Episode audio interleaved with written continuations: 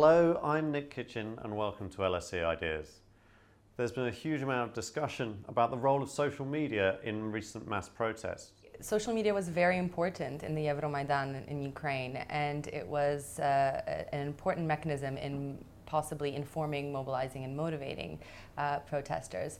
Um, but uh, more interestingly, um, the Euromaidan was actually about uh, a cross-class, cross-coalition um, group of protesters and not just the youth and the millennials as was initially envisioned um, by much of the media reports. So what I found in a recent survey I conducted that the average age of protesters was actually 36 and there were three distinct groups protesting in the Euromaidan.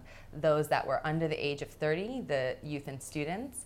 The next group was 30 to 55, this middle class, middle aged, and actually saw themselves as the most important and most efficient protesters.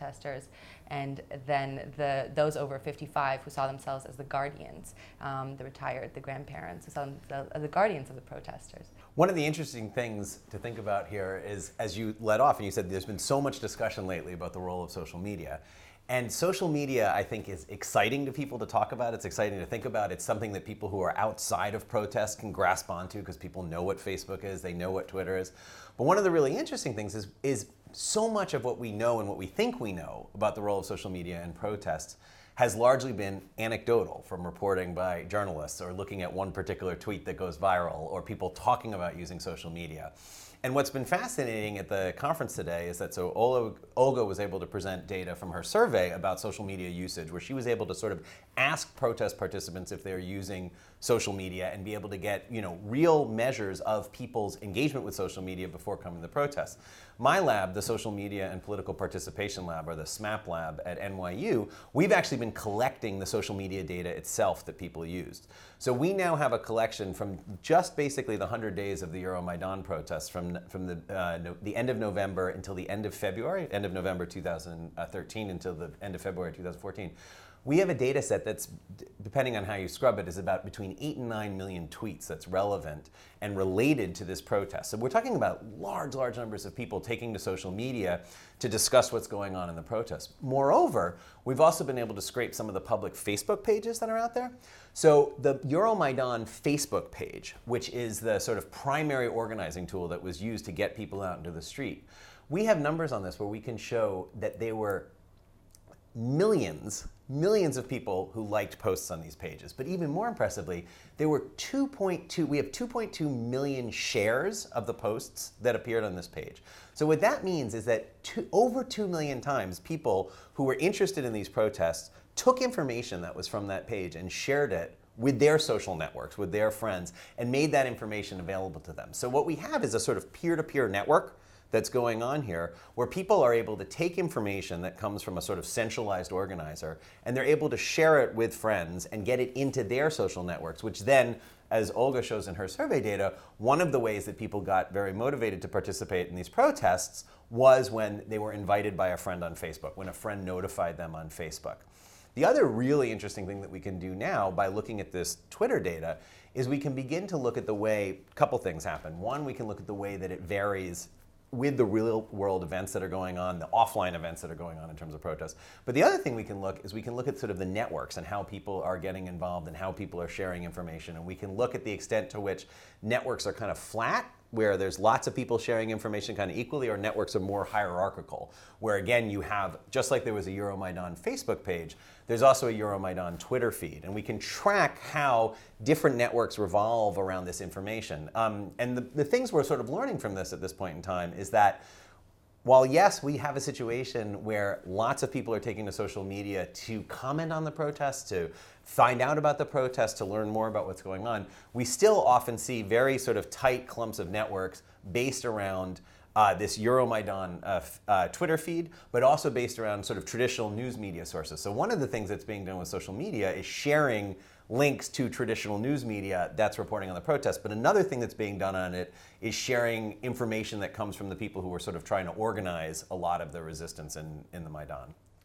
So there's obviously a lot of data out there that, that you can pull down you know, from the social media sites themselves, and we're adding to this survey data.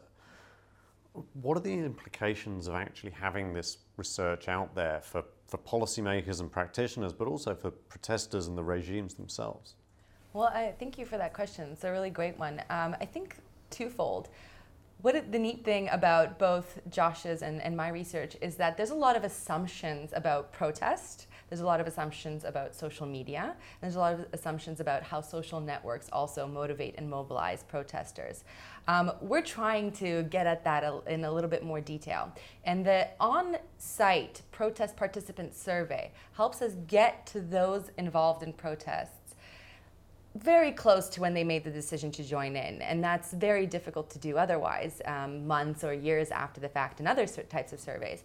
And in this particular survey, it provides policymakers an inside view into those people who were, were so discontented with the past regime, so discontented with the politics of the Yanukovych regime, but also the direction in which Ukraine was going, that they went out to protest. And really gives us an idea who they were, their age, um, their occupation, a lot of, of, a variety of information that then policymakers could hopefully use to design policies that may actually help unite a very divided country currently. Moreover, in terms of, I work for many years with a variety of NGOs and activists, and uh, we know that different types of protesters use social media, for instance, differently. So those that joined protests uh, from the very early stages, the early joiners, these uh, were, these protesters were much more likely to use social media. Um, whereas we see a, a, slightly different pattern, not that social media is insignificant, but a different pattern of usage in the late joiners and also people who had less protest experience. So that can help a, variety of NGOs and activists in the way that they use social media to mo- mobilize individuals to join in, the way that they disseminate information, and also potentially to a variety of other organizations that want to use these same uh, media and for different reasons. Yes, I agree. I think it's tremendously exciting for a couple reasons. One, there's a sort of basic scientific question that motivates us. We want to understand why people participate in politics. And the world, and essentially, has changed in that there's now this new tool out there, or there's new space for contention, however you want to look at it.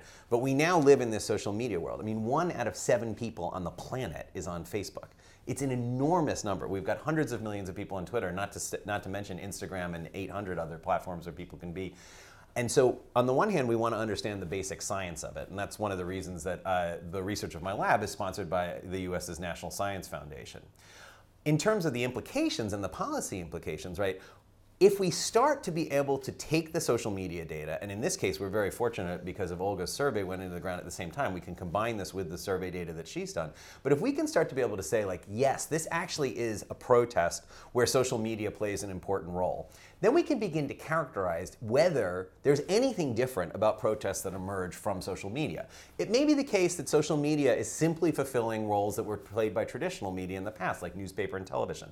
If that's the case, then there's nothing new that policymakers need to think about responding to in these types of protests. It's no different from protests that occurred 20 years ago or 10 years ago. But on the other hand, if there, it has been hypothesized that social media and protest movements are going to have a different character to them, that they emerge much faster, that they can bring people onto the streets unexpectedly without the telltale warning signs that would have been present previously. Like if you think in the past that lots of protests were brought about by labor movements, unions, right? You want to anticipate protests, you can look to the labor unions, you can talk to labor union leaders. The state has some tools. Outside actors have some tools to anticipate whether there's likely to be instability in France, you know, in the coming months or something like that. If these social media movements are different from this in that they're not tied to these offline organizations, but instead are brought about by online organizations like the Euromaidan Facebook page, the Euromaidan Twitter feed, right? If that's what's the key to getting these organized, it points to policymakers who want to understand when we're likely to have instability, when we're likely to have protests. It points different directions where they may want to look. And the promise of social media whether it's realized or not is another matter, but the promise is that you might be able to have a new place to look where you could in real time electronically be sort of monitoring this to get a sense of when you think you're going to get arrive into these particular situations. And I think that potentially is useful. The other thing is it's been hypothesized again that social media movements might be less likely to have durability, right? Because you bring people together so quickly, you can bring lots of people with disparate interests together to protest at the same time.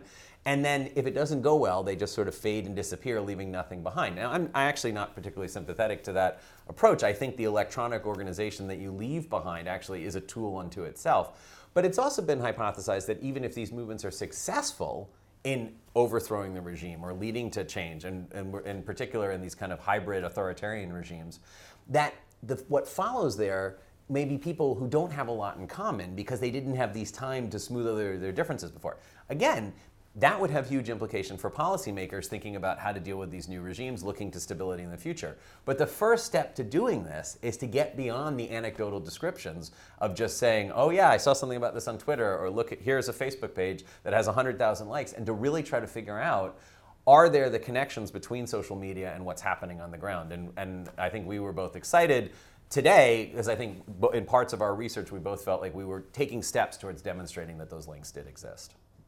Joshua Tucker, Olga Onuch, thank you very much. Thank you. Thanks so much.